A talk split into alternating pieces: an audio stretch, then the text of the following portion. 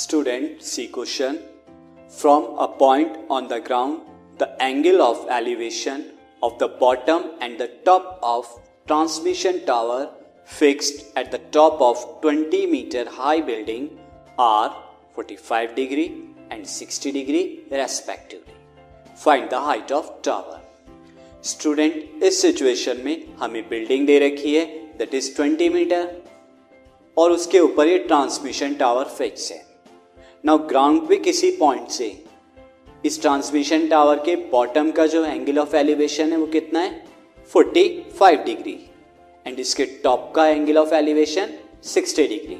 So you can see the situation. Now transform this situation into a right triangle. So we take triangle ACB, right angle at B, and point D.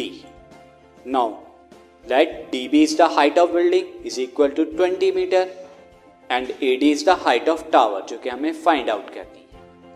Now angle DCB is the angle of elevation to bottom of the tower is equal to 45 degree and angle ACB angle of elevation to top of the tower is equal to 60 degree. Now in right triangle DCB अगर हम DCB में देखें student, यहाँ पर हमें क्या involve करेंगे, यहाँ DB की हेल्प से CB को निकाल लेते हैं एंड अगेन इस CB की हेल्प से हम AB को निकालेंगे तो वहाँ से हमें AD पता लग जाएगा. देखते हैं कैसे.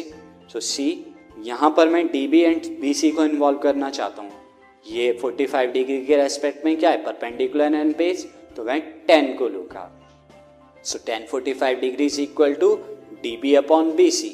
1045 डिग्री की value 1 and DB is equal to 20 upon BC. So BC is equal to 20 metre. Now see right triangle ACB.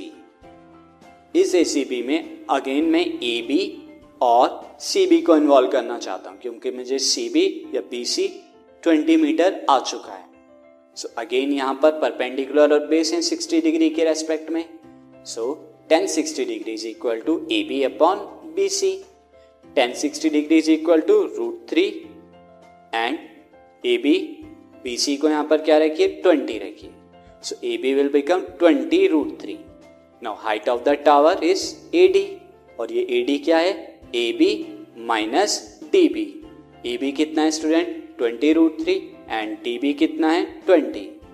20 को कॉमन लीजिए that is 20 √3 minus 1 meter. This is the height of the tower. So question is completed.